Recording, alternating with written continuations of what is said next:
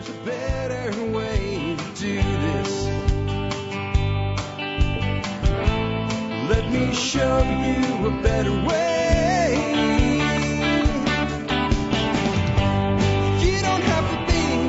Well, hi, folks. This is Jack Spirko with another edition of the Survival Podcast. There's always one man's view of the changing world, the changing times, and the things we can all do to live a better life.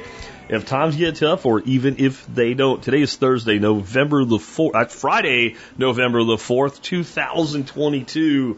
This is episode 3198 of the Survival Podcast. It is Friday, Friday, Friday.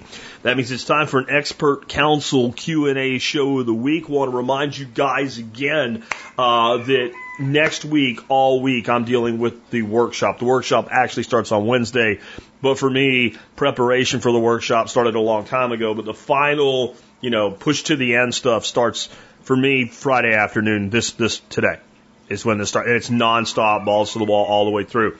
So rewinds all next week and one more rewind. Monday of the following week will be a rewind. I think you'll enjoy the rewinds. I have some really cool stuff selected for you guys this time around for rewinds. Most of you probably haven't ever heard most of these shows, and if you did, it'll be like hearing them for the first time because I guarantee it's been long enough for that to be the case. Uh, what do we got for you today, though? Good lineup of the experts. Dr. Ron Paul will talk about how government has basically done nothing but lie for a long time. Uh, in the Ron Paul Liberty highlights, Dan McAdams over there, DHS's portals for government to take down social media. This is this is bad shit, guys. And then Chris Rossini will talk about why politicians will blame inflation on anything except the Fed, who actually has the biggest impact on inflation. You ever wonder why they won't blame the Fed? You ever wonder that?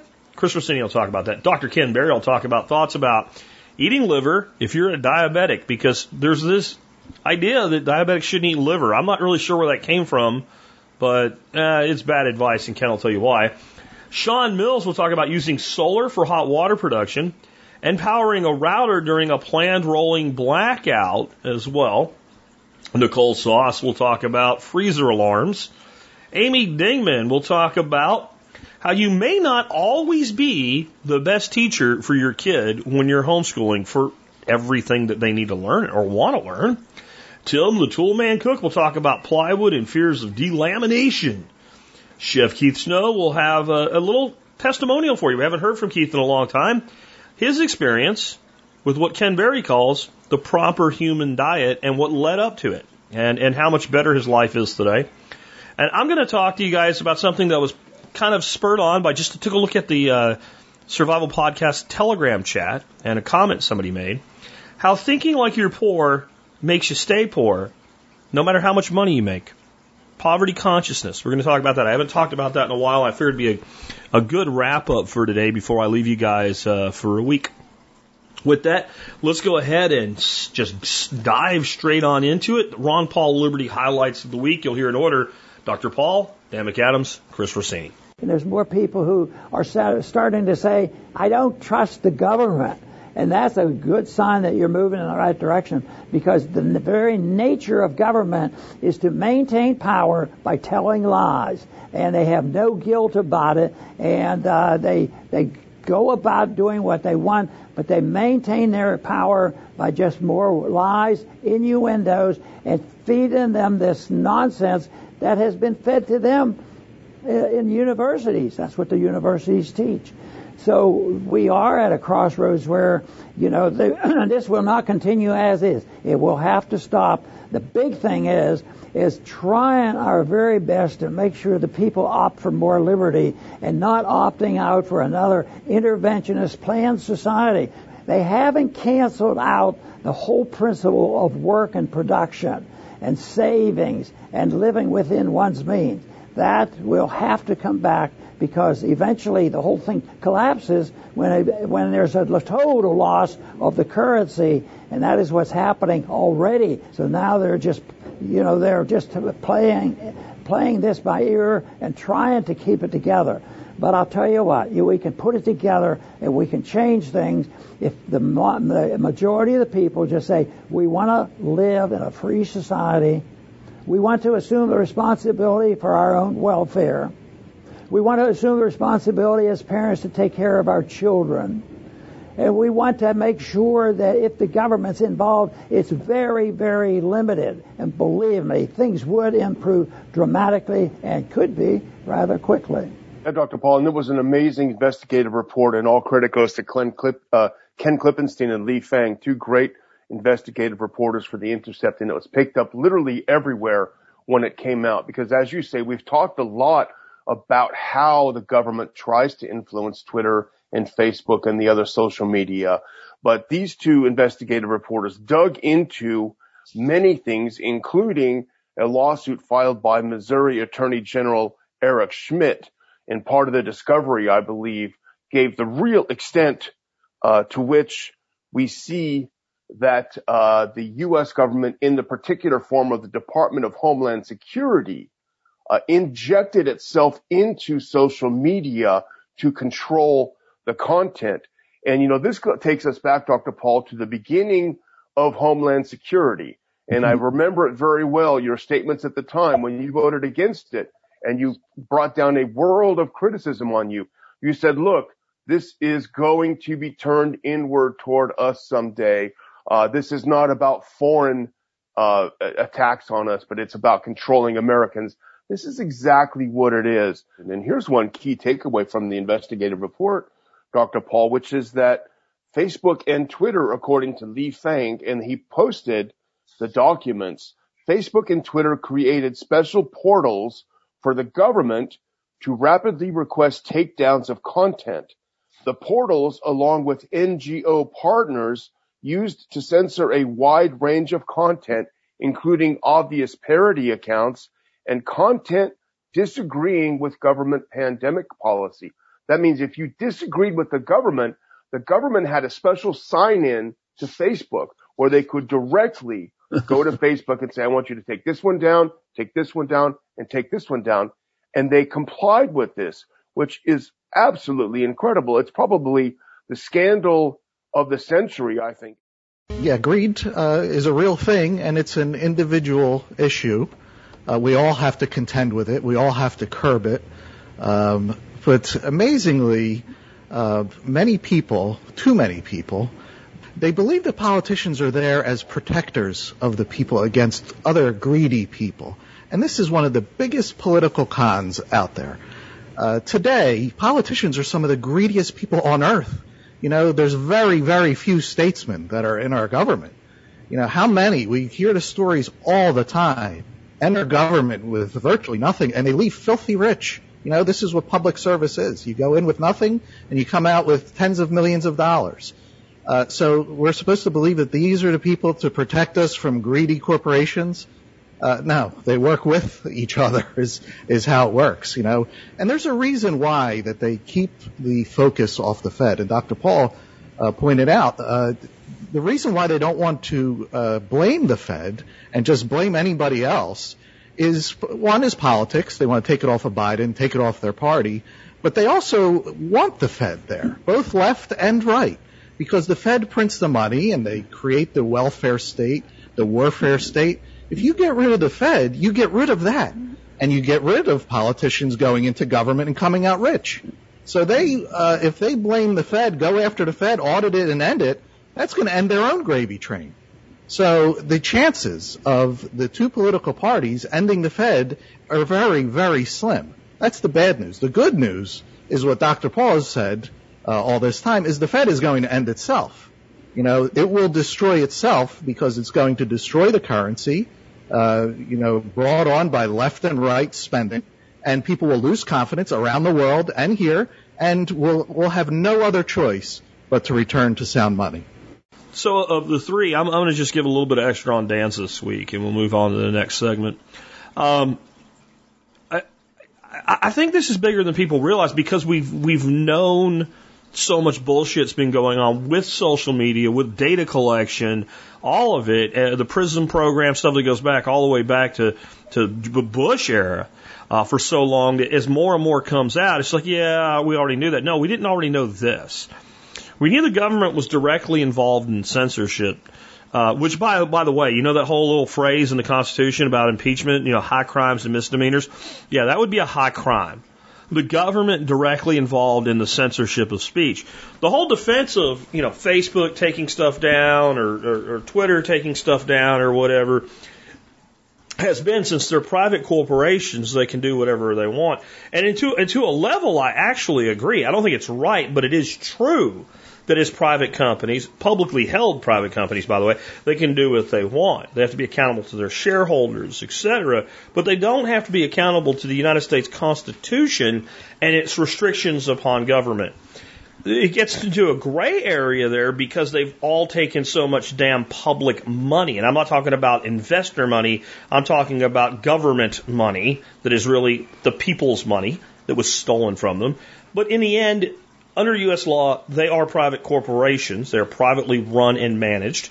And therefore, if they want to censor speech, they can censor speech. If I want to censor speech on my website, and I do, by the way, then I have every right to. Now, what I censor is clearly spelled out and almost never happens. Right? And if you want to know what it is, you can go look at my disclaimers and policies, and it's very clear.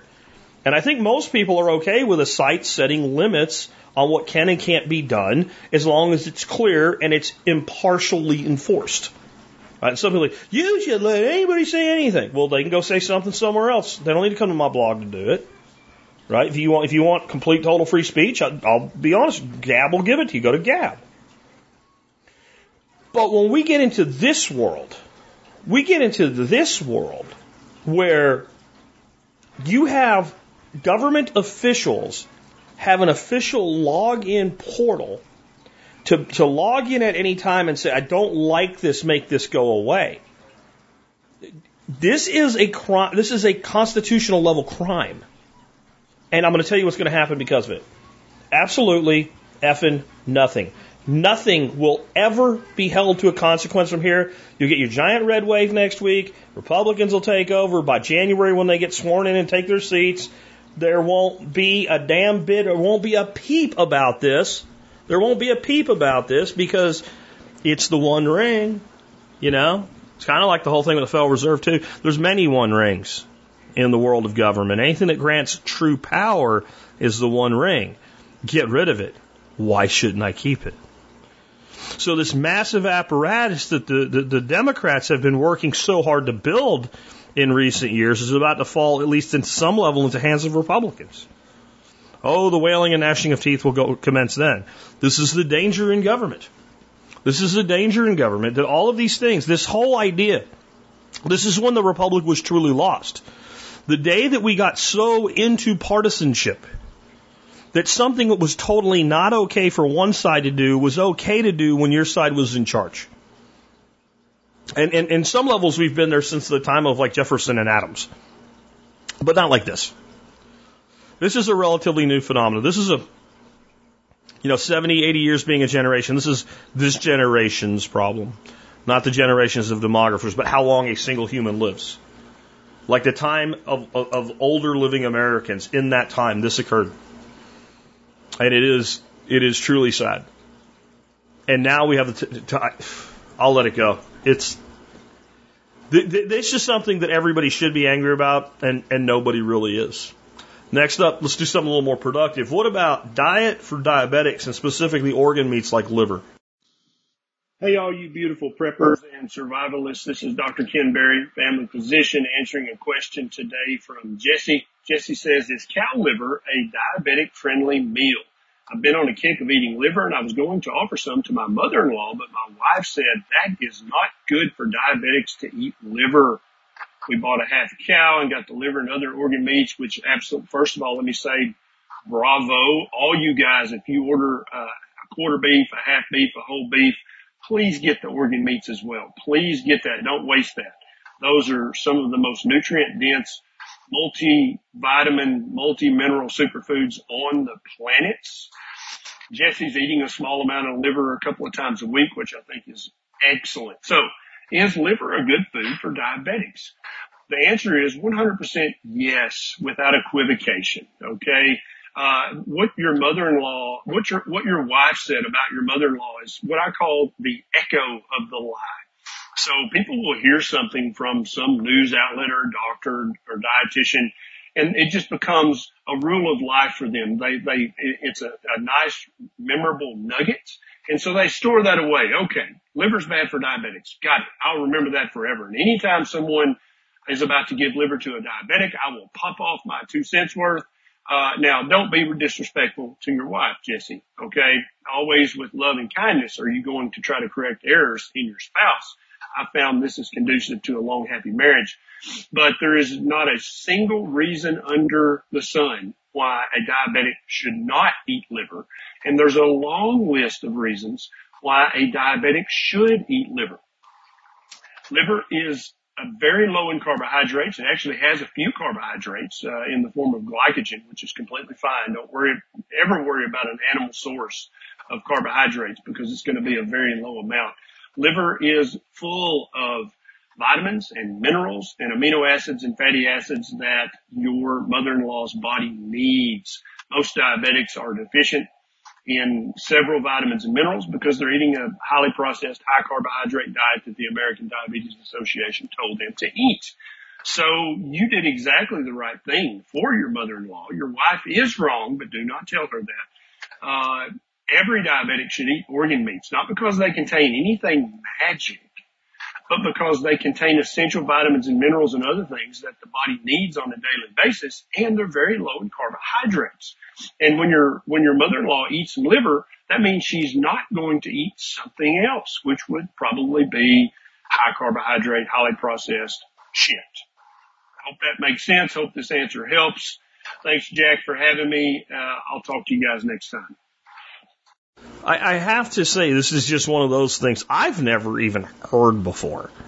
I, ne- when, I got it, I literally forwarded it to Ken and rolled my eyes, and I even I texted him on the side and said, "Dude, where do you where do you see the one I just sent you?" There- There's there's no reasoning, there's no logic that would go with this. But what I want to kind of point out is what Ken said is true. It's the kind of thing that a person hears, and it is a simple enough thing that has enough plausible authority behind it that somehow it latches onto the brain and it becomes something that just everybody knows, even if not everybody knows. And then it becomes something that becomes irreversible in the person's mind. It, becomes so uh, attached to, to their to their, their their mental state that they literally cannot process that it's not true. And, and the number one thing that increases the hooks of a lie in the brain is the duration of the lie. There's actually there's two things, and they're they're kind of equal in what they do. One is the stress under which the lie is applied. This is how brainwashing is accomplished, like convincing people you're going to die if you go outside, and if you do go outside, you should wear a mask that doesn't work. Right? That's that's using a lot of stress around a lie, and then massive rep- repetition of the lie. But the other is a lie that is accepted as, as reality, and even if it's never repeated, it's recalled, and it's recalled for a very long time, and it's never challenged. And that's what this is in this case. And there's so many things that have been programmed both intentionally and inadvertently into the human mind in modern society that are exactly like this. And, and all of us have some. All, one of the things I love about being a podcaster is every once in a while I'll chunk one out there and like 20 of you be like, that's not true, Jack. That's stupid. Here, look. And, and then you look and you find out, hey, these people are right. Just because I was told this by my history teacher doesn't mean that it was true. There was an, uh, one of those uh, stories uh, way back in the day, like 2009. And, you know, when you, when you find out it's not true, if you're a freaking grown ass adult, you admit it. One that I think of all the time is when you tell people the boiling frog analogy is just a story, it's not true. That if you put a frog in water and slowly turn up the temperature, the frog will try to get out of the water long before it dies. And they don't believe you. I've had people get mad when you tell them that. Do you know what thermoregulation is? No. Well, people that are we refer to as herpetologists, which either they're either professional or they're amateur, like myself, that uh, that just really have an interest in reptiles and amphibians, would tell you what thermoregulate means. And and all reptiles and amphibians thermoregulate. That's why when you set up an enclosure for a snake or a lizard or a frog or whatever, you create a thermal gradient. In other words, a hot side and a cool side somewhere in between there at any given time, there's a Goldilocks zone because the the creature the critter is is endothermic, right? Uh, I'm sorry, ectothermic, And so it needs an out of body source of heat, right? Like, so you are an, you are an endothermic critter. You're warm blooded. You, you regulate your body temperature from inside. A frog, a snake, any reptile, any amphibian is ectothermic. They, they adjust their body temperature from outside of themselves. If it gets cold, they go sit on a warm rock in the sun. If they get too hot, they go in a hole in the ground. You don't think they're going to try to get out of water when the temperature changes? Wouldn't that mean that the snake sitting or the frog sitting on a rock to warm up would just sit there until it baked? Kind of the same thing. Hmm, interesting. And see, some of you right now are going, damn. And it's still hard to let go that that's not a real thing if you've never heard me talk about it before. Be careful with that. Be careful with that. That's that's the lesson in this from Ken today. That there are things that we have latched onto, and the longer, like a leech, they latch into our brain, the more difficult they are. The more you have to burn them to get them out. Next up, how about solar hot water and running a computer mo- a, a, a cable modem or a, a a DSL modem, what have you, an internet modem, sorry, uh, during a planned outage like a rolling brownout, rolling blackout situation.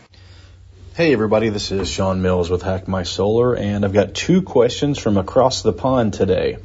Uh, so first one, what would be the simplest and most economic way to use solar for hot water production, and would it make sense? Details. I live in an old farmhouse in southwest France. It has an electric 200 liter or 53 gallon water heater, which is 230 volt and rated at 2400 watts. Is there a safe, easy, and economic way to integrate solar into the system? What would you do, and can you elaborate on possible options? Best, Jan.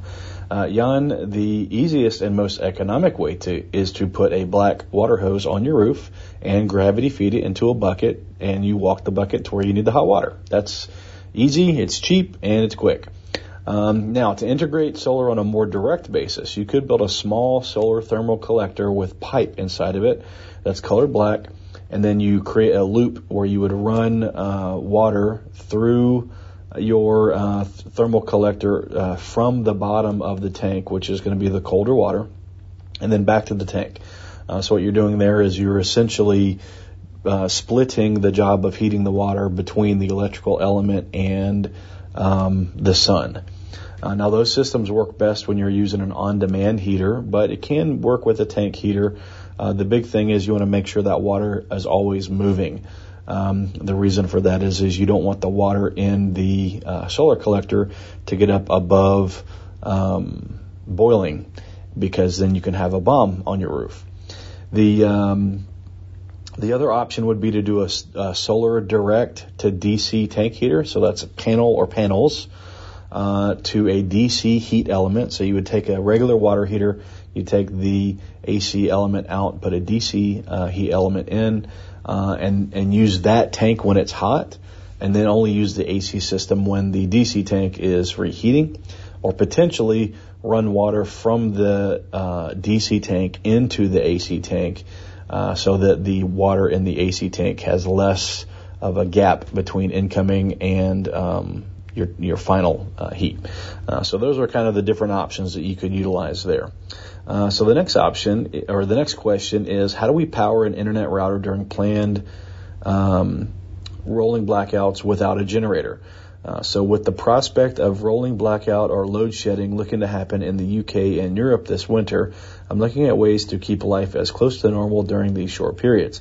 I don't own a generator, but I do have an inverter and vehicles on the drive that I can use to power, uh, provide power for my freezer if issues occur for longer than a few hours. What I'd like to do is to keep my family, I'm sorry, what I would like to do um, is for my family to be able to use laptops and the internet during a rolling blackout in order to keep things as close to normal as possible. Uh, the laptops obviously have their own power, but the internet router does not. I really uh, don't want to have to purchase a full size UPS for this one device. Is there a way to run this router with a DC barrel connector off of a USB-C power bank with an adapter, or is it going to require a more technical solution? What other solutions uh, might there be to power the router? I really don't want to have a car slash inverter running for a single small device. Uh, so James, I'm going to answer your question two ways. I'm going to answer the question you asked, and then I'm going to tell you what I would do. Uh, now, one thing you're going to need to know is whether or not your internet provider will still be up during a power outage. Many providers have devices on the power poles that provide the internet connectivity, but they don't work if the grid is down in that area. Uh, most of the internet in the states has been switched over to not require those, but I'm not sure if it's like that where you are. Um, there's no use in having a working router when there's no signal coming into it, right? Uh, there are there are routers on the market that sip energy, and they could be powered by a battery bank, or sometimes even from the laptop itself. So depending on your uh, laptop, you might be able to get enough juice out of the USB-C connector to use the laptop battery. Um, let me see here. So, uh, oh, there's also devices that go are straight on 12 volts. So if it's got a 12 volt DC input that you plug into the wall, and there's it's got the big block that converts from AC to DC, uh, you could actually take that and wire it straight to uh, a battery. Uh, there are adapters online that you can get for that and then you would just take that battery and plug it in to a uh, regular AC battery charger. So the battery charger would keep the battery topped off, uh, and when you're running that router with the grid up, the electrons would say hello to the battery as they pass right through and into the router, and then when the grid comes off, the stored energy in the battery would keep the router going. Um, now, sometimes you have two devices. That's another thing to look out for. Sometimes you have a modem and a router, which are separate uh, items. Uh, I know on our um, house in Alabama, I have a um, modem, and then I have two routers and two extenders. And so, uh, in the event that I had a uh, power outage, I would need to figure out what to do there. My solution is I power the um, router itself and I have a um, a uh, USB-C or not USB-C, a Cat5 cable running from the router underneath my house all the way to my back bedroom, uh, where I can directly wire my laptop into uh, the the uh, system if I need to. Now, um, what I would do in this situation, I would buy a UPS. Um, I would have my router and or modem connected to the UPS. And in the event the power was down, I could use the UPS for a lot of other things as well. It's not required that it's only used for that one thing.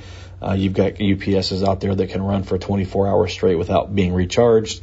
And, you know, once you've got your freezer uh, running off the car in an extended outage, you could always just plug your your UPS there and charge that back up as well.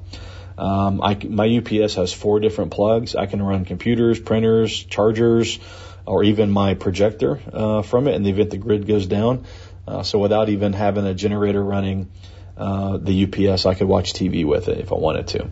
Uh, we used that actually when we first went off grid before we had the solar panels in place. Um, if the inverter went off to protect the battery bank, we would have the UPS. It would keep everything on while we ran out there and cranked the generator up. Uh, so that's what I would do in those two situations. Thank you guys for the questions. Uh, keep them going into Jack, and I'll keep answering them. Thanks. So, and uh, as Sean did allude to this in there, it is very possible that when your power's out, your internet's going to be out. I have cable modem service, and um, CATV hardlines use DC power uh, to amplify signal down uh, their lines and to, uh, to, so that you get the signal with enough left in it that, that it'll actually work for you. And uh, th- but that that DC power comes from a AC DC converter, and most of the plant out there is tied directly to somewhere along the way to the grid. So when the grid powers down, it's highly likely that you'll be down, especially in a rolling blackout situation.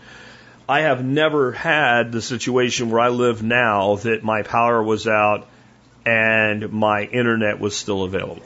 It's not happened. Um, nor that uh, the cable television was available because again, you're getting power uh, for your your hard lines from the grid, usually somewhere. Now, my alternative suggestion here would be making sure you have a really badass, although I don't know the European market, a really badass cell phone data plan with the ability to tether to a phone. That's what we do. If and down to the point like so we have plenty of backup power. So if we're sitting around and we're in an extended outage and we want to watch something streaming or something like that, you know, I have AT&T for service. We'll tether to my iPhone with my laptop and I'll I'll have the TV on and we'll take and uh, uh, screen mirror from my laptop uh, onto the TV set. And we'll watch movies and stuff off streaming services with no trouble because your cellular network probably will still have power. Now, again, I don't know European systems, but while cellular carriers are somewhat dependent on the grid from an overall basis for power, they are not in a direct relationship generally. They're running their own power systems and they have battery backup power that, that works for, works quite well. So we were without power during the great freeze that everybody talks about down here for about 30 hours. And in that 30 hour period, we were never without cellular signal. And the cellular tower that we hit, you can literally see it from my house. It's off to my uh, southwest a bit. So that would be my other thing to look at. Maybe you don't need to worry so much about powering the router. Maybe you need to worry about having a completely different uh, system of redundancy. So when we would run, we would like when I used to do data cabling work and things like that, and we run on real redundancy. We didn't just run two cables. We would run two cables in two different routes, so that if something happened to one, like let's say we're talking about underground cabling, and somebody dug one up with a backhoe, well, it wouldn't. If you put two of them in the same trench, you probably get them both when you dig it up with a backhoe. You have backhoe fade, right?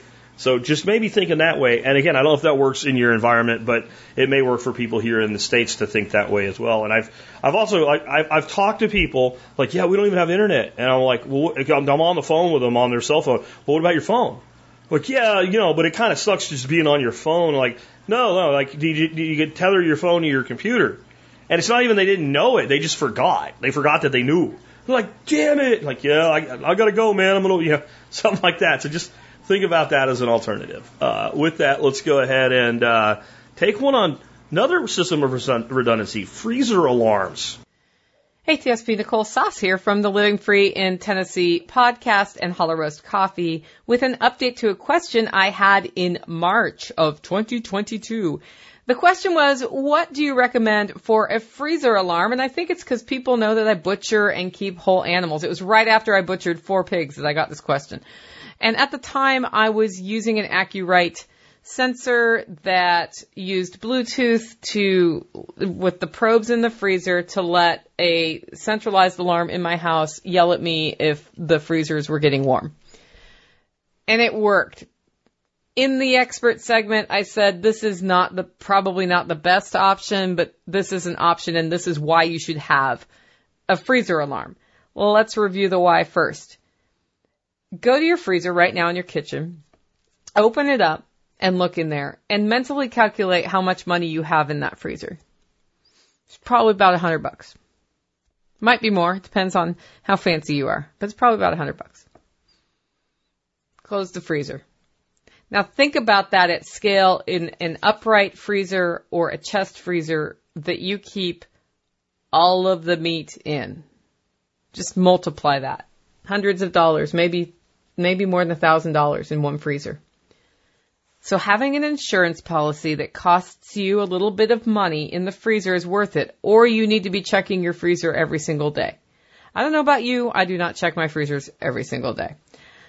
So that's why you want it. It will for a, you know, 50, 35 to $55 price tag, you have an insurance policy in your freezer that keeps you from losing all that money and it saves you something else too. Have you ever heard what it smells like when a meat filled chest freezer goes bad? I have smelled the smell. The smell never really comes out. Some people are magic and get it out. The smell never really comes out. So then you've basically ruined your freezer too. How much does it cost to replace that freezer? Anyway, this summer I was on a trip with a friend and he was driving and his Apple Watch went off and he picked up the phone. He's like, I gotta make a call. Picked up the phone. Well, he didn't really pick it up. He told the phone to call his restaurant and said, Hey, go check the walk-in freezer. I think the door is cracked. And it was. And he hung up the phone. I was like, dude, what are you using for that? Because that is the sensor I have dreamed of. And he told me about it and he said, I have a sensor that works really well and it alerts my phone via text message. It can send an email or it gives me just an in-app alert. based on the parameters I set up, which means I can use the same sensor in my walk-in fridge that I can use in my walk-in freezer. It's like, well, that's cool. Send me a link. And he did. And it was the YoLink Smart Outdoor Temperature and Humidity Sensor. I ordered them right away.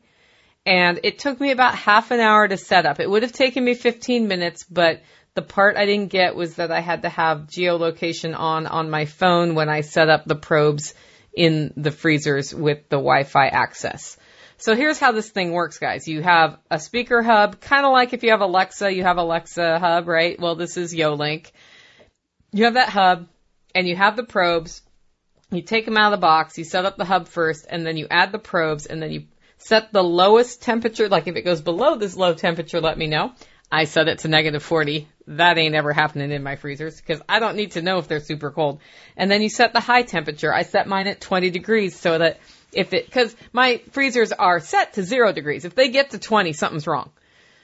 And if they get to 20, I still have time to deal with it before my meat has gotten too warm. So I set them up for that and put them out in a space that is on the other side of two cinder block walls and in freezers which are well insulated. The hub has no problem using Bluetooth to talk to those things in the freezers. None at all. It has a quarter mile range, in fact, which is pretty darn badass. The quarter mile range gets smaller when you go through cinder block walls. Just spoiler alert there. But what I've had as problems in the past with other freezer alarms is my cinder block walls, needing the alarm on one side and the probe on the other and them losing losing connectivity with each other from time to time, which then makes them completely useless pieces of junk.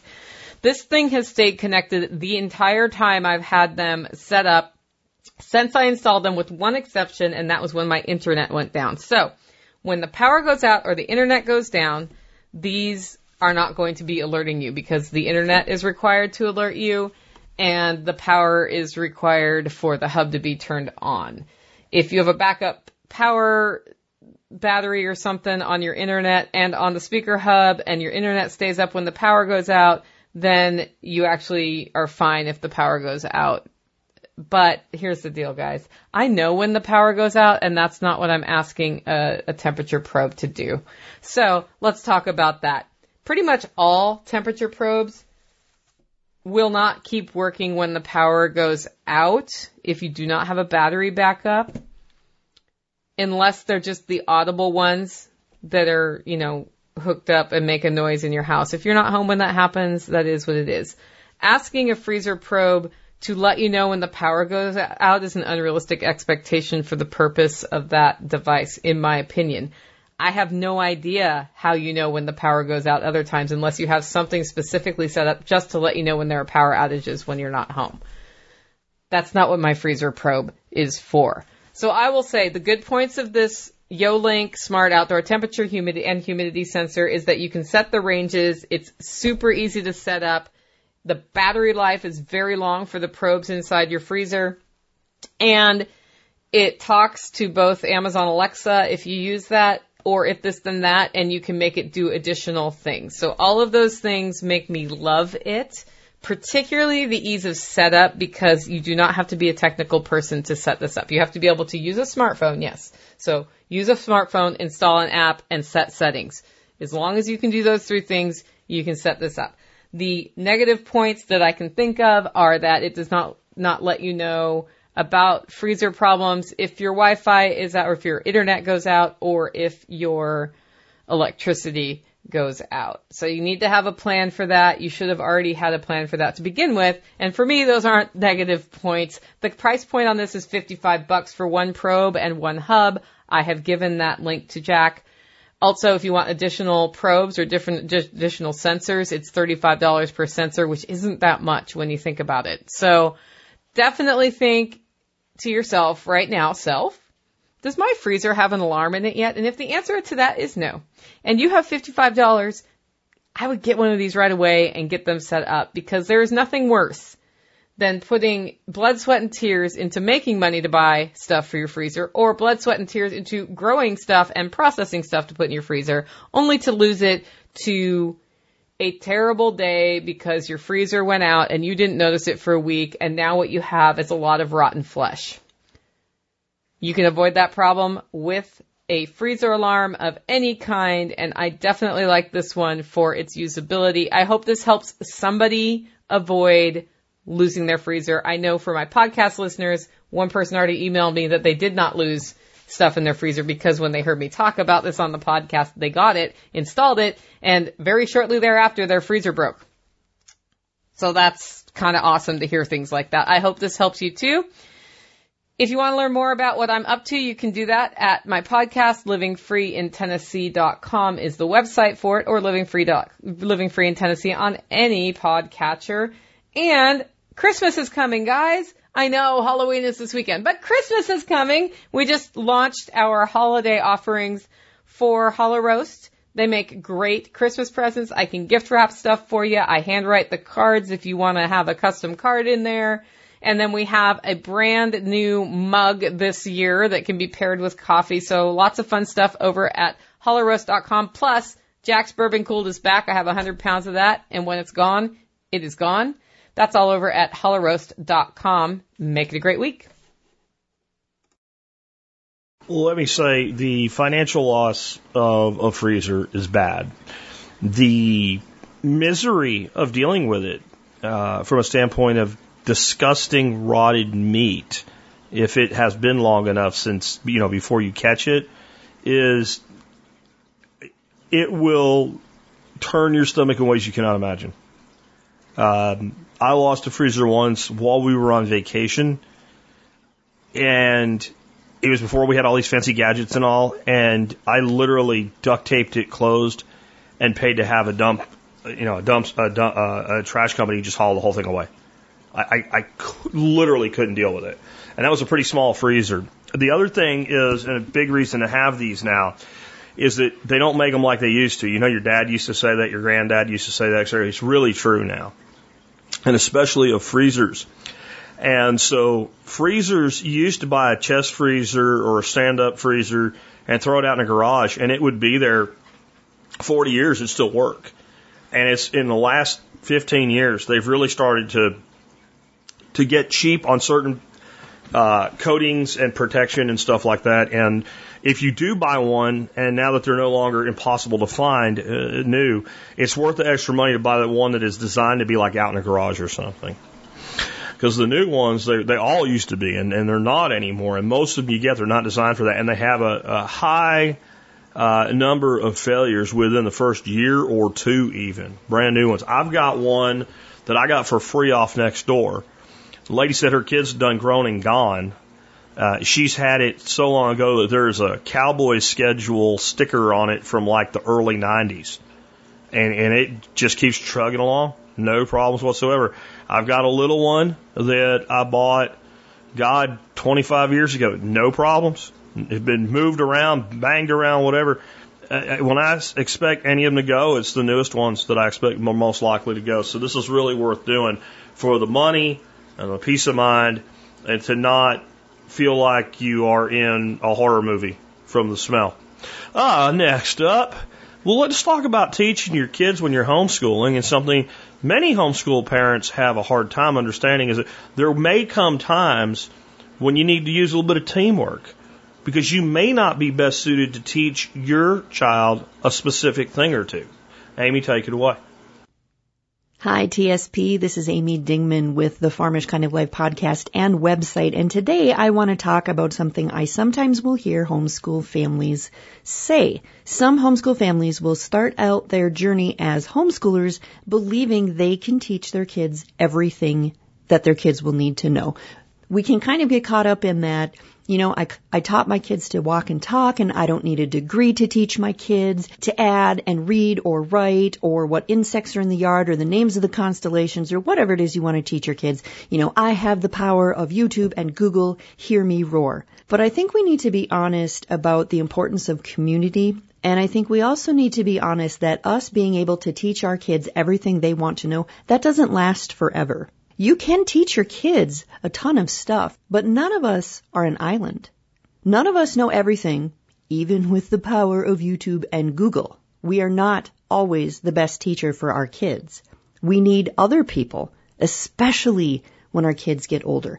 Now, if you follow me or my page or listen to my podcast, you know that both of my adult children are musicians. And so we always had instruments in the house for them to mess around on. I'm a musician. My husband also plays the guitar.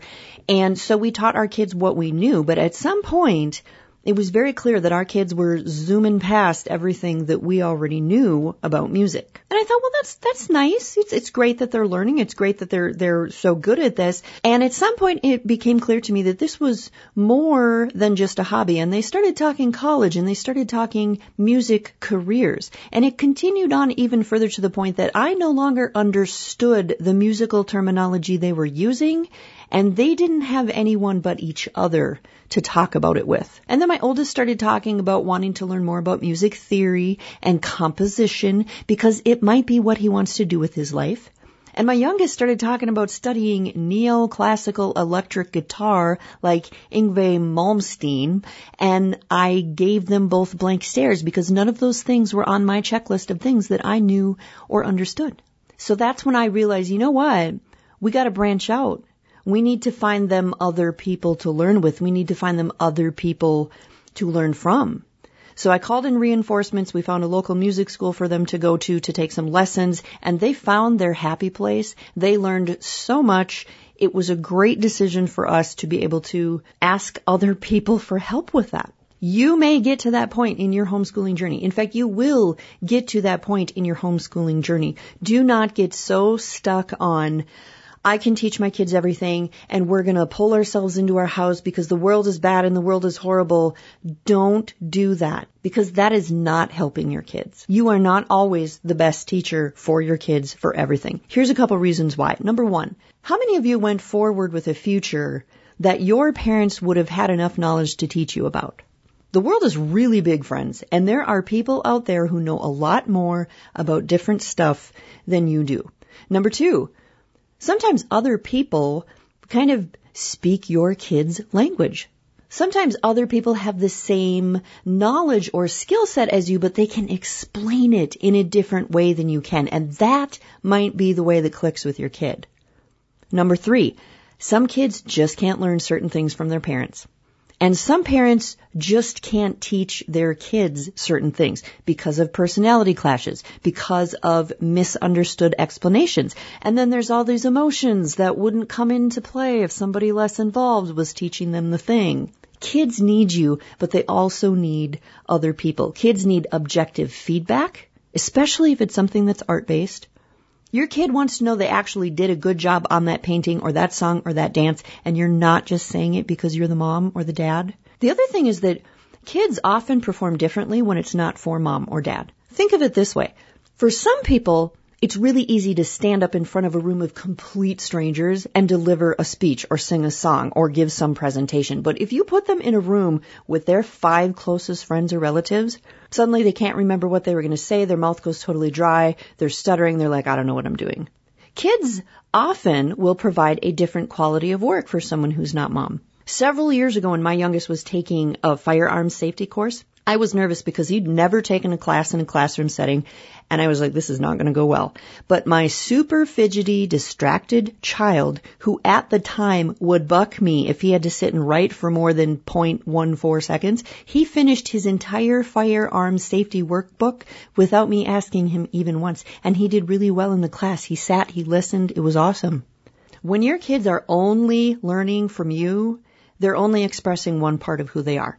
And sometimes they need another part of themselves to shine. And so bringing other people in to teach your kids is perfect for that. Another reason to bring other people in is that other people have connections to the communities your kids need to be a part of in order to expand and soar in their ability. If your child is hardcore into oil painting, get them with the people who do that. If your son rocks at the guitar, help him find the community that will help develop that talent. If your daughter has an eye for graphic design, find her the people who can move her forward with those skills. Let other people teach your kid and let your kid connect with other people because you know what? Your kid can be pretty inspiring to that other person too. All of this to say, homeschooling should make your world bigger. Sometimes as homeschoolers, we want to cocoon our kids. Sometimes that's out of fear. Sometimes it's because we think the world is a big, bad, horrible place. Sometimes it's because we have this weird, super self-sufficient, my kids don't need anyone else sort of thing. Don't do this, you guys. Seriously, do not do this. Do not hold your kids back because of your fear or your lack of knowledge on a topic or about a skill or an interest your kid has. Also, don't hold your kids back because of your desire to show the world how much you think you can do. Like, I'm so awesome, I can teach my kids this because I think I know what I'm doing, and you don't accept other people know more than you, or maybe a better teacher about that. So the choice is yours. When you reach something your kids want to learn more about and you don't have the answers, you basically have two options. A, they can get a subpar education from you, or B, they can get an amazing education from someone else. And this is not a slam on you. The fact that you lack knowledge and have to reach out for help does not mean you failed your kids. Realizing that you are not always the best teacher for your kids doesn't mean you have failed at giving them this all-encompassing education self-sufficiently. It means you paid attention to what your kid was looking for and you went on a hunt either alone or together, to figure out how to make it happen for them apart from you. You sought out the person who could best provide that for your kid. And the best thing about all that is that you get to see your kid light up after hearing an explanation from someone else that you could not have given them. And I think that's the best thing that you can do as a homeschooling parent. If you've got more questions about homeschooling or parenting or family life on the homestead, you can send them to Jack or you can email me at amy at a farmishkindoflife.com. You can check out my website, a farmishkindoflife.com.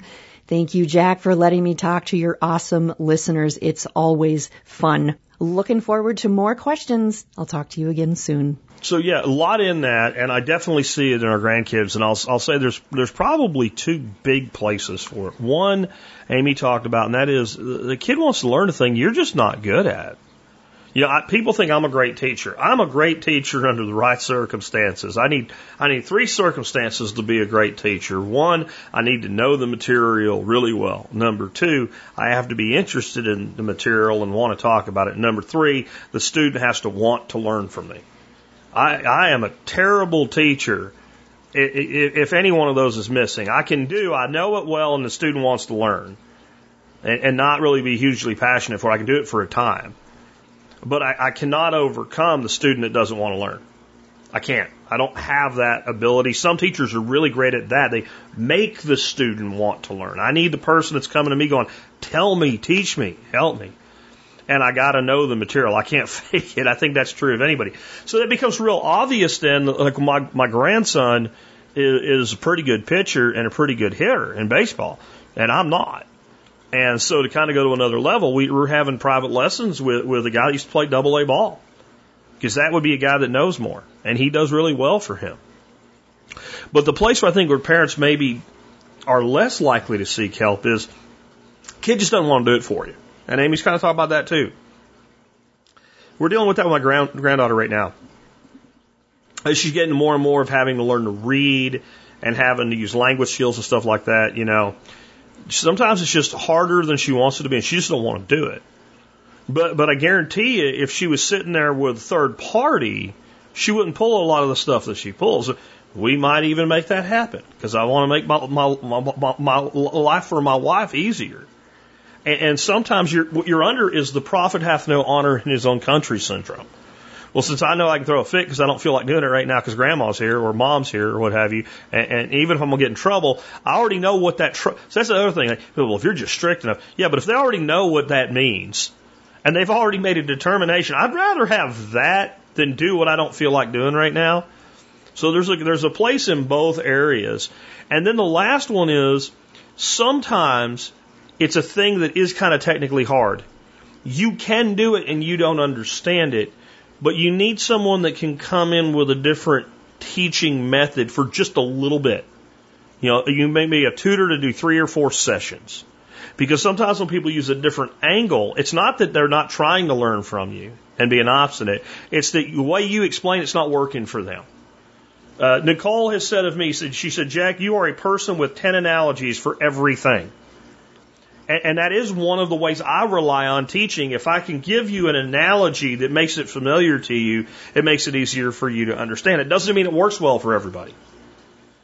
So there may be people that are much more of like an engineering mindset. Don't give me an analogy. Tell me exactly how this thing works. This sprog into this socket and this cog into this sprocket and what have you, right? You know, they, that's what they want to know. Give me the math. I'm, I'm not good at teaching that way. I'm good at making you understand things at the macro level versus the micro level because it's where it interests me.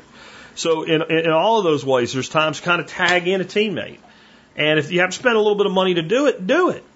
Kids are worth it. Anyway, uh, and so is your sanity. Let's move on from there and let's hear from um, uh, Chef Keith Snow, who we haven't heard from for a while. By the way, the graphic in today's episode, totally worth looking up, pays homage to Chef Keith.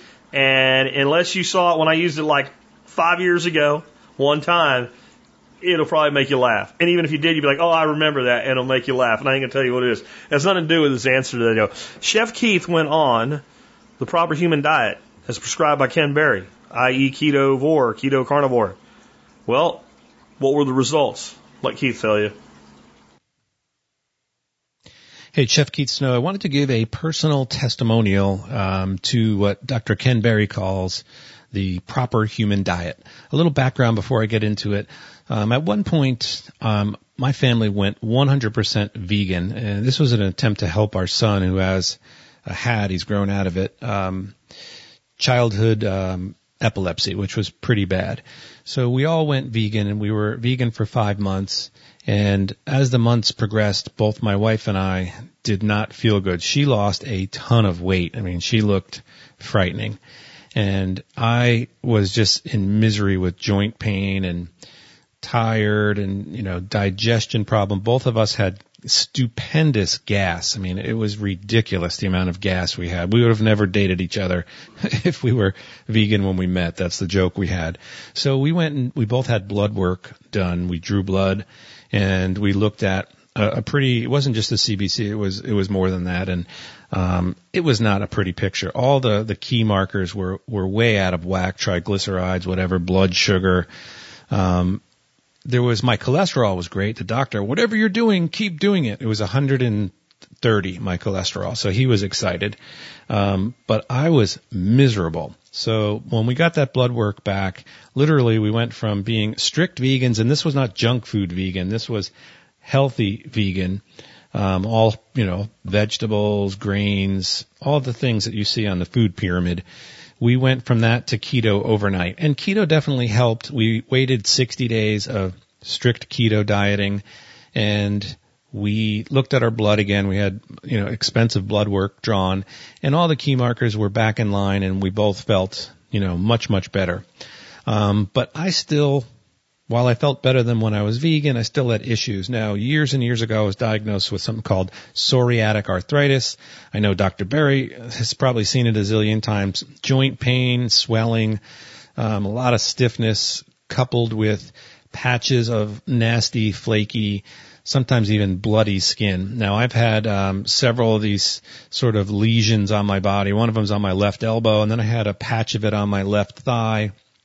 And then whenever I would eat gluten or a lot of seed oils, stuff like that, even the healthy seed oils, not soybeans, something like safflower or sunflower, which, you know, is supposed to be healthy, I would have um, flaking skin on my nose, sometimes on my chin, um, just bad stuff. So even with keto, I did feel better, but I was still eating a ton of seeds and nuts and a crap ton of kale and almond flour and almonds. I mean, the amount of nuts that I ate.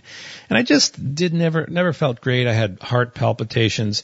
So what I did was, uh, started to listen to people like Dr. Berry, um, and others out there that promote an animal based or, you know, carnivore diet. A lot of people, oh, carnivore, that's, it's very extreme. Um, but the way Dr. Berry put it with uh, beef, butter, bacon, and eggs, you know, that sounds a lot more um, reasonable, so to speak. So I, I started to get more and more strict, and I would have the beef, butter, bacon, and eggs. I'd have some uh, raw and fermented dairy. I make creme fraiche. I make my own yogurt. You know, some of that on a regular basis, and very, very, very little vegetables. Occasionally, a couple pieces of lettuce or cabbage, and occasionally some onions and garlic. I am Italian after all. Um, so those were hard to give up 100%. But the more I focus on an animal based diet, lots and lots of eggs, tons of butter, beef tallow, all kinds of beef, but just a lot of grass fed and finished ground beef, um, the better I feel. Now the joint pain, 100% gone. The skin issue on the leg, 100% gone. And the thing on my elbow, 95% gone.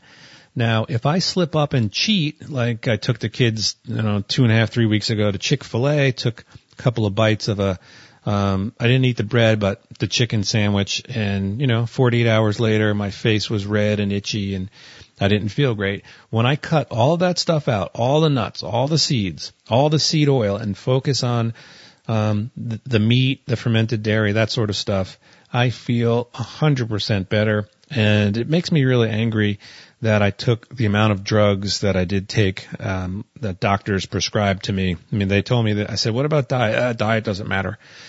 I thought well, I didn't I didn't believe it, but I was ignorant and I took all their medicine and it just made me worse. So I wanted to give this testimonial that way any of you out there that may be having some challenges or just reservations about eating a lot more animal foods, um, that that you could give it a try because it's really helped me. I mean, my digestion is so much better. It, I mean, it's it's you never feel any digestion. I mean, I never feel any kind of um, cramping. There's zero gas.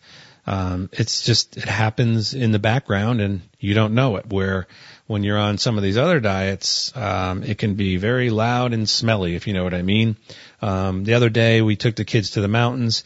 I have a homemade dehydrated backpacking meals that I put together. And we brought one of those up and we all, two of them actually, we all had some of it. I probably had a half a cup of it. It had beef and rice and, um, black beans and corn and a bunch of spices, you know, the chili peppers, cumins. It was like a Santa Fe beef. And within an hour and a half, it was as if I was trying to digest a porcupine. My insides were just miserable. And then the gas started and it was terrible and ridiculous. And it just told me that, you know, those type of foods are just not, um, what I should be eating. Now, I wanted to, again, leave this for you guys and gals out there, encourage you to give it a try. I wanted to thank Dr. Berry for all the, um, video content and advice that he's given over the years because it's, uh, I feel helped a lot of people. So that's all I have. I hope everybody has a great weekend and uh, Jack, thanks for what you do. Take care, everyone. About the only thing I'll I'll add on to there is that uh, it's interesting to me that a guy can be that unhealthy, and his doctor's happy because his cholesterol's where a piece of paper says it's supposed to be. It, it, it's absolutely insane, and it shows you that there is a disconnect between academia and reality in the world of medicine. It really is. I do want to quick uh, give you guys a, a little bit of feedback from someone else who's tried going full on keto carnivore. His name's Christopher. And this is from a couple months ago. I said in one of the live streams, hey, if you doubt it, I, just, I challenge any one of you to do it and then see what happens. And this guy emailed me and said he's going to do it, asked me some advice, and I said, just effing do it, basically. Um, but he was not in bad shape. This wasn't a guy trying to lose 100 pounds or nothing. I've gotten three emails that I've saved here to read from him, though, but here you go. Jack, this morning I hit a mini landmark of being down 10 pounds. Let's day 15, by the way, of doing this. 10 effing pounds. I haven't seen this number on a scale in years. 11 pounds till goal is number 11 pounds till goal, goal number one. I went a bit off keto this weekend for six hours while doing a brutal 40 mile mountain bike race after a few beers, uh, but got right back on the following day. You can in fact do endurance and fitness in keto. I learned you just need to plan your calories ahead of the pending energy crash. Chopped meat sticks, Justin's almond butter packets were my savior energy source. Many other odd uh, but fun things happening during keto excursion. Time to continue reclaiming my physical life. USDA sit on a stick in your food pyramid. In the words of Rage Against the Machine, F you, I won't do what you tell me to.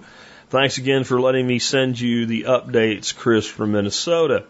Uh, day 47. Uh, and down 17 pounds. I think I need more exercise. I'm finding I have more energy at night now too. My only issue is I've started to stress eat a little bit during uh, because of some family health issues. Thank God for pork rinds and pre-cooked bacon. Thanks again for the nudge, Jack. And then I just got this one a couple days ago. You're a damn jerk. My freaking clothes don't fit anymore. Anxiety was reduced. Caffeine needs down. Craving junk food manageable. You suck. Ha. Keto problems. Day 54, somewhere between 202 and 204 for weight. So 12 to 14 pounds away from my finishing goal. I'll hit it even if it's not in the 90 day challenge window. My wife, wife asked if I'll continue even after the 90 days, and now I'll say yes. I see no reason not to. So if you've been on the fence about this, just do it. Just do it like Chris. Be like Chris go keto. Anyway, I wanted to talk to you just brief on my segment today about the poverty mindset. I was trying to think of, you know, what, what do I basically leave you guys with? This is the last time that I'll be talking to you on the podcast anyway. We will be live streaming all the presentations, including mine and some other stuff from the workshop, at least all the stuff that's in the shop. So the first two days, uh, we won't be streaming until uh, mid afternoon because the morning sessions are outdoors. Anyway, um, so I won't be talking to you directly except with the rewinds for the next week. And so I popped into the TSP Telegram group, which you should totally join if you haven't yet, and just looked at what people were talking about. And it was nothing really directly what we're talking about today with poverty consciousness, but they were talking about uh, heating and heating with wood and some of the stuff with uh, rocket mass heaters that Paul had talked about. Uh, in a show last week, and the one guy said of his mother, she'll never spend a dime in advance to save money on her electric bill. She just won't, like, shouldn't have to do that, right? So it doesn't matter what it is, she wouldn't do it. But she's very happy that her Social Security's going up by a hundred bucks. And he said something like, "Gee, talk about poverty consciousness." And the person responded with, you know, so many people live in poverty by choice uh, because it's not about money; it's about mindset. And I thought, well, what a great topic to leave you guys with. So I have to tell you that I dealt with poverty consciousness most of my young adult life without knowing I did it. I had no idea. I feel very grateful that I left the little town that I'm from, known as, as Minersville, Pennsylvania, and uh, got out of there because I don't know if I would have ever uh, got out of it had I not left. And it was going back when I took a job working for a company called Microtest uh, in in the early 2000s that put me in touch with the fact that I had broken free from something I'd, I had I hadn't yet figured out that I had this poverty consciousness. And what happened was um, I was looking for a house near the Allentown, Pennsylvania area. Uh, not really where I grew up. That was not the place I wanted to live. And uh, but while I was looking for a house, my wife was down here getting stuff ready to sell the house that we had down here at the time. And so I'm up there looking at houses and working and, and traveling in my territory. And when I'm in Pennsylvania, I'm staying with my dad. And so I, I got up early one morning and I went out for a walk and did some fishing at a place where I, you know, where I grew up basically screwed off and didn't work even though I was supposed to be working because I just didn't have any appointments and thought, hey, this is part of being a, a traveling salesman. When you're off, you're off, right? So I, I go out to fish for a little bit. And so it's about 10 o'clock in the morning. I'm like, I better actually go do answer, answer some emails, set some appointments up and stuff like that and do some freaking work. So I'm on my way back and not keto yet. So I see the donuts, the Dunkin' Donut shop and right on the corner of the, the highway, which is really just a, a, a big road that goes between the two towns, Minersville and Pottsville. And everybody goes to this place. So I, I walk in there and get a coffee and a donut, and I sit down by myself in a booth. An interesting thing happens when you sit by yourself in a restaurant or a, like a place like that. Since you're not talking to anybody, and this is before everybody was always walking around with beat headphones in their ears and stuff like that. There's no such thing as podcasts yet, even and you hear the conversations around you a lot more than if you're there focused on somebody else or doing some work or something. I'm just sitting there kind of zoning out and I realize that I'm hearing a word constantly from everywhere around me. Cheap. Cheap and cheaper.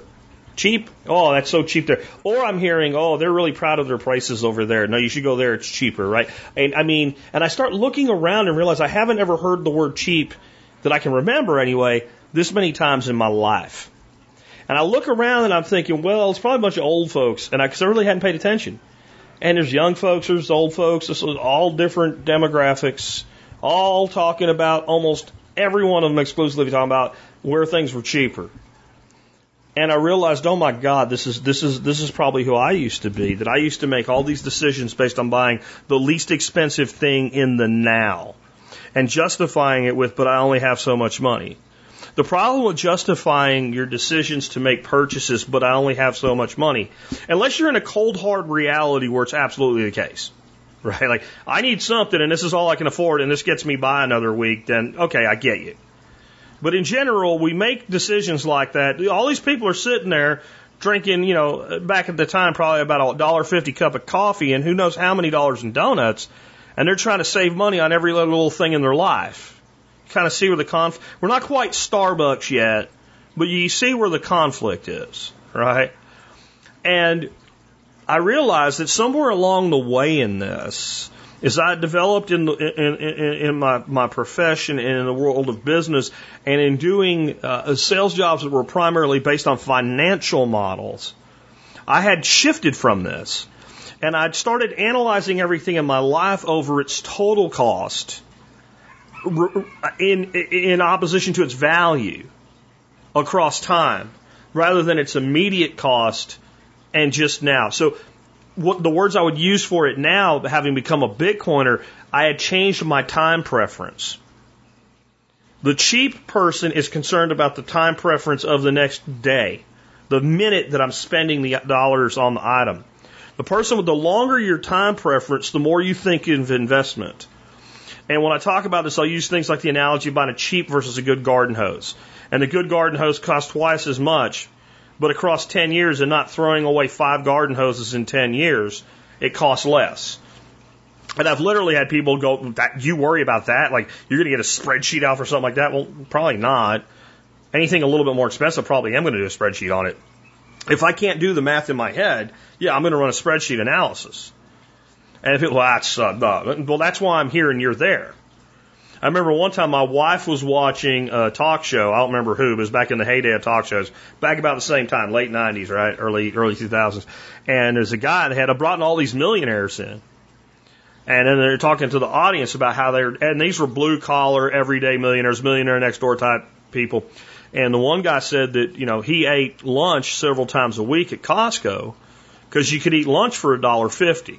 Now I don't recommend the nutrition there, but it was, you know, you could get the, the, the hot dog or the sausage and it was a big old honking thing and a drink and for a buck fifty and some other stuff that you could get there. And he had a membership anyway, and he he kind of spun it into and and I shopped there because we save money. And this lady, kind of snooty looking lady, you know, puts her hand up, and then the lady goes out and says, "Oh," and he she says to him, "I don't know how you can sit there and expect that I would eat my lunch at Costco multiple times a week. And he just said, Well, that's why I'm here and you're there. And there is a point to be made with that. Now, is that the way I want to get there? Not necessarily, but the way I try to get there is making these little smart decisions that are that are putting a dollar into my long term wealth here, two dollars here, five dollars there, fifty dollars there, and then you spread that across your adult lifetime. You start thinking this way when you're 20, if you're lucky, 30 if you if, if you're ahead of most people, and you go you're going to work till let's say you're 60, 65. You're looking at 30, 40 years of these little compounding effects on your total net wealth and the quality of the things that you're investing in that you own long term. This is this is a a, a, a wealth consciousness. Because the reality is those who think they're the, the poorest in this country that actually have an income. I'm, I understand there's people living in a box on the street. Okay, and I'm not going to get into why they're there, but I, I get that kind of poverty. Or there's people that are in abject poverty in some of the, the worst parts uh, of some of the cities in this country, and their life is so screwed up they can't even conceive of it being different. I, I, I'm not talking about that. But a lot of people that think they're poor are people that make a lot of money every year. And maybe it's not a high salary in today's world, but forty, fifty, sixty thousand dollars is a lot of money all in. And if they're in a two two income household with that kind of income, you know, you're looking at somewhere between eighty and one hundred and thirty thousand dollars, and you do that decade after decade after decade and end up with nothing. There was an opportunity in there to build wealth. It was just squandered.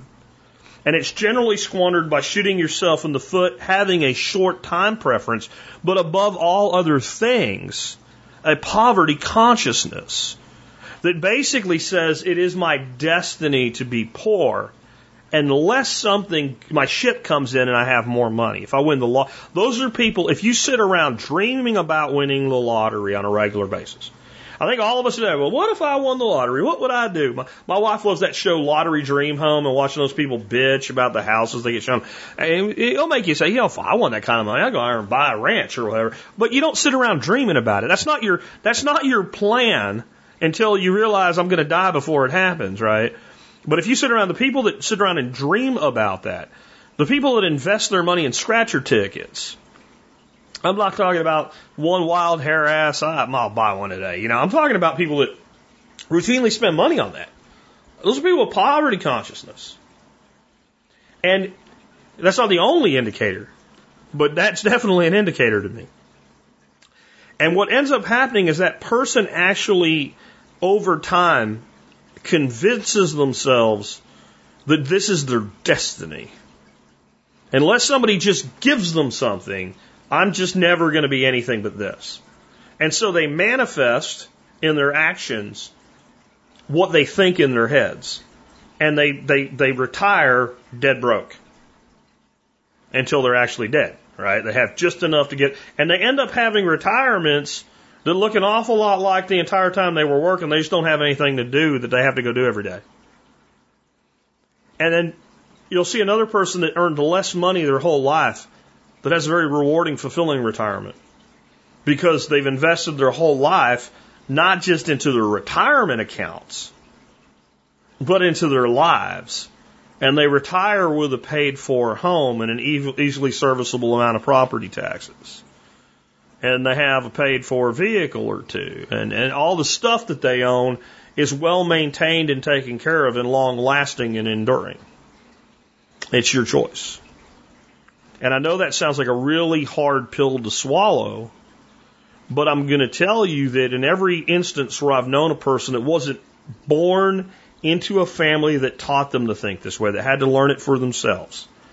And most people do have to learn it for themselves. They didn't get money and then change their thinking. They changed their thinking and then they got money. With that, hope you enjoyed today's show. I enjoyed uh, talking to you guys again.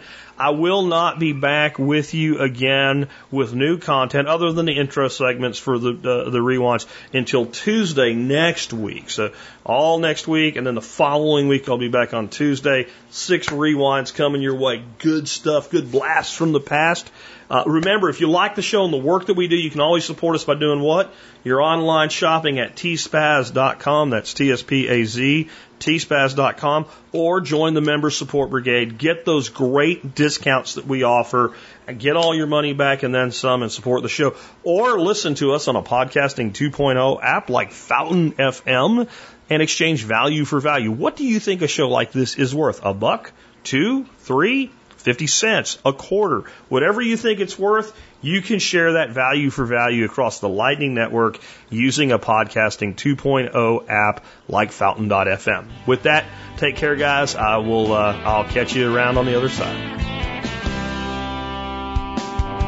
You pull yourself up, they keep bringing you down. Are they gonna bail you out just run you around?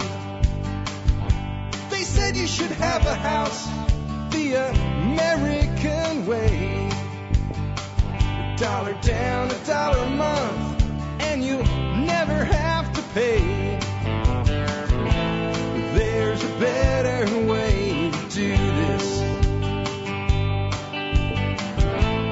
Let me show you a better way.